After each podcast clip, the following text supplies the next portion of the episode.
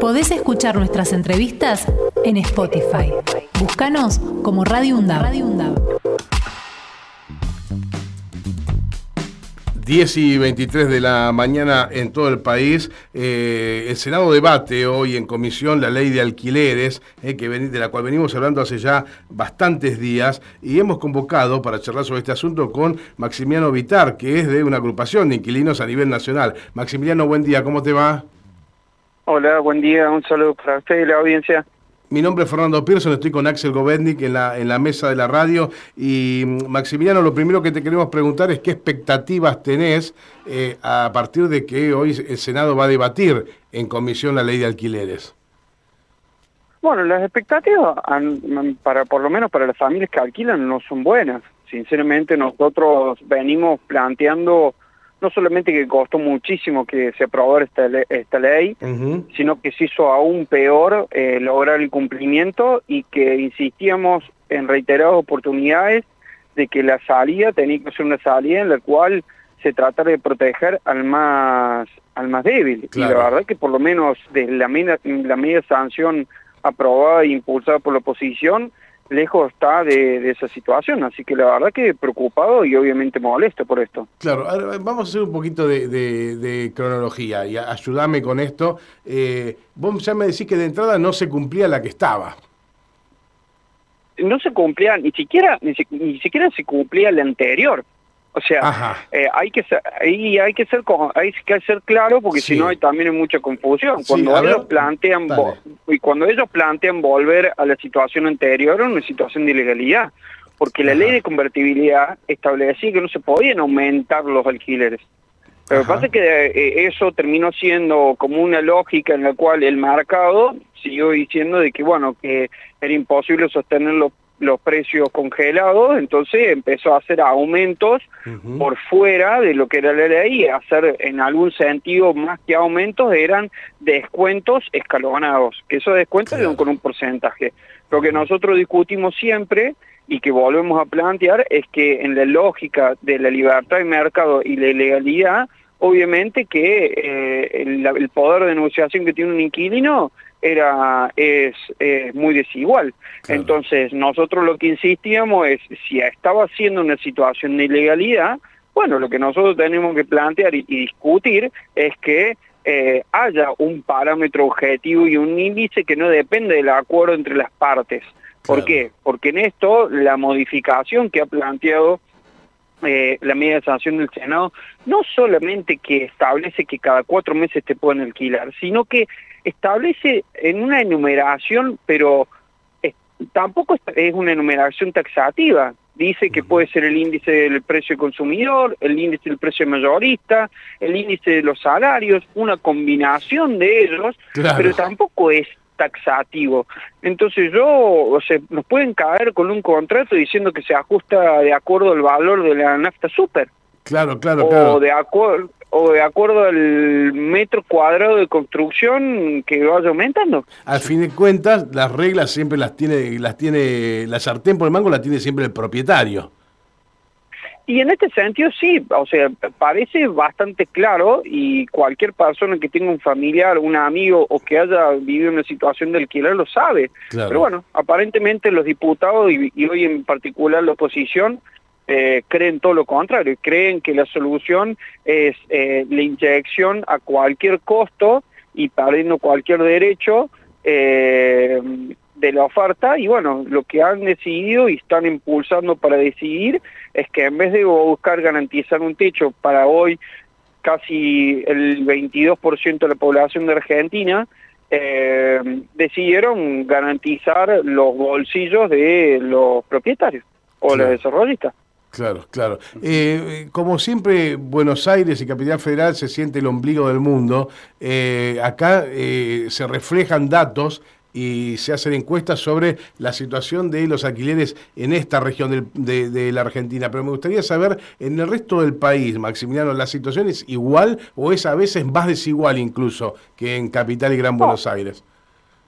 El problema del Ciudad en Buenos Aires es que tiene una gran afluencia mm, turística y también una ausencia muy fuerte del Estado en lo que está haciendo la solución del problema habitacional, o sea, el desarrollo inmobiliario y el, la poca mancha urbana que le queda para construir a, Ciudad Autónoma de Buenos Aires no se ha replicado en desarrollo inmobiliario que solucionen el problema habitacional, sino encontras vos que hoy los desarrollos inmobiliarios son desarrollos con departamentos de una categoría bastante alta que se hace primero difícil para que un inquilino pueda acceder a, tener la expectativa de que pueda comprar ese departamento y segundo, cuando lo querés alquilar, eh, obviamente te plantean que la rentabilidad es baja, entonces eh, pasan a una ilegalidad como son los alquileres temporarios. Entonces, particularmente Uso Autónomo de Buenos Aires es mucho más compleja, pero en el resto del país hay puntos muy eh, complejos y muy característicos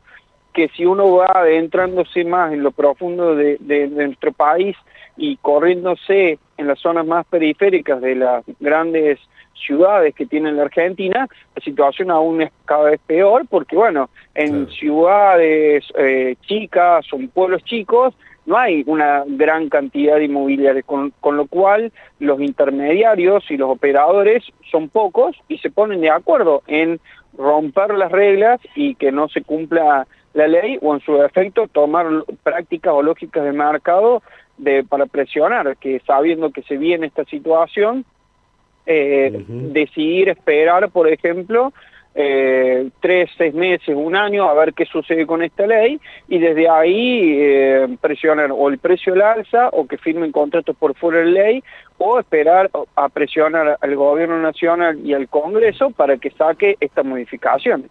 Por eso nosotros creemos y vamos a salir, estamos saliendo desde el Movimiento Inquilino Nacional a plantear de que han habido durante todo el fin de semana anuncios para distintos sectores de la economía argentina y particularmente los sectores más postergados, que son los trabajadores, los jubilados y aquellos trabajadores de la economía popular, pero no, eh, no se han brindado soluciones eh, ni medidas concretas para las familias que alquilan.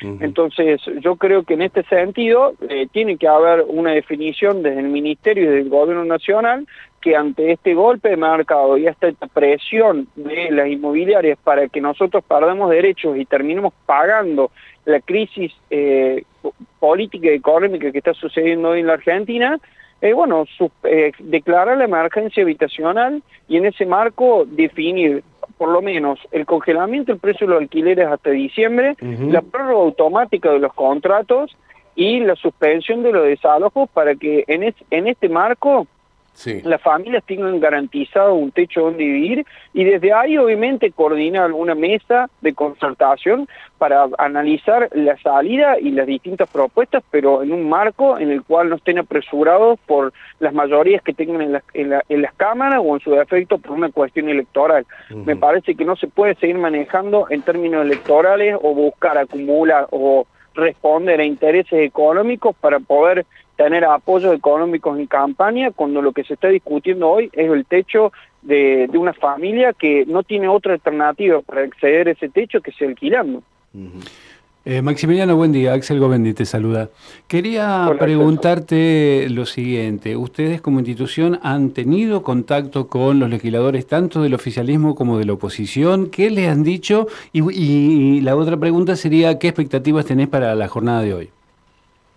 Bueno, la verdad es que nosotros tenemos, eh, tuvimos una discusión, un debate con distintos eh, diputados durante todo el eh, marzo del año pasado, particularmente diputados, donde hemos expuesto y a través de los distintos canales institucionales que tenemos, hemos expuesto cuál la posición. O sea, sería muy ilógico eh, que hoy una persona que está inmiscuida en la política y en lo que le sucede a, la sociedad argentina y el pueblo argentino no sepa cuál es la posición de las familias que alquilan o en su defecto de la organización de inquilinos, con lo cual la posición está transmitida, sabemos cuál es el, posicionamiento, nos hemos sentado a proponer distintas herramientas y ya existen distintas herramientas para avanzar, que no sea que nosotros terminemos perdiendo derechos.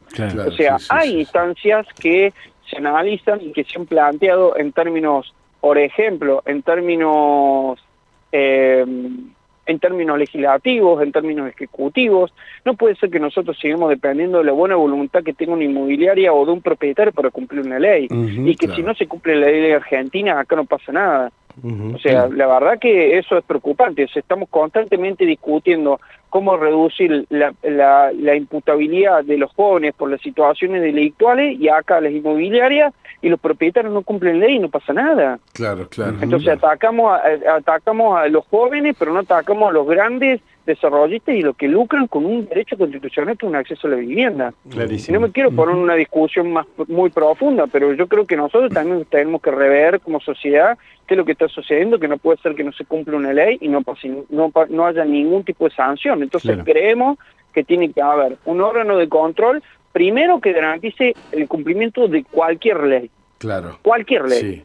Y segundo, avanzar con una visión integral, porque si no va a suceder que se va a modificar la ley ahora y nosotros no nos vamos a quedar el brazo cruzado diciendo, bueno, se modificó la ley. Como peleamos cinco años para sacar esta ley, vamos a seguir discutiendo para acceder en mejores condiciones eh, el acceso a la vivienda en la Argentina. Y, en esto, y, insistir, y con esto quiero terminar, sí, Maxi. insistir que resulta ilógico e inconsistente de seguir planteando una libertad de mercado y que no tiene que estar un Estado presente y que es una situación transitoria el alquiler y que no tiene nada que ver el alquiler con la posibilidad de acceder a la vivienda propia. En la Argentina alguien que tiene afectado el 60% de su ingreso solamente en alquiler, no le puedes plantear que es una situación transitoria y que en algún momento va a ser propietario, porque con qué capacidad de ahorro o crédito vos vas a poder tener para acceder a una vivienda propia si vos tenés afectado más de la mitad de tu sueldo en el alquiler. Está clarísimo. Entonces, seamos concretos con esto. Está muy bien explicado, Maximiliano. Eh, ¿Cómo se llama la, agrupación que ustedes eh, han formado a nivel nacional? Movimiento Inquilino Nacional. ¿Y vos qué, cargo tenés así adentro, ahí adentro? Yo, soy, el, eh, soy el coordinador. El coordinador. Bueno, Maximiliano Vitar, entonces, eh, coordinador de este Movimiento Nacional de Inquilinos, muchísimas gracias por tu tiempo y por los detalles que nos has brindado. Fuiste muy claro. No, muchas gracias a ustedes. Hasta, luego. hasta cada momento.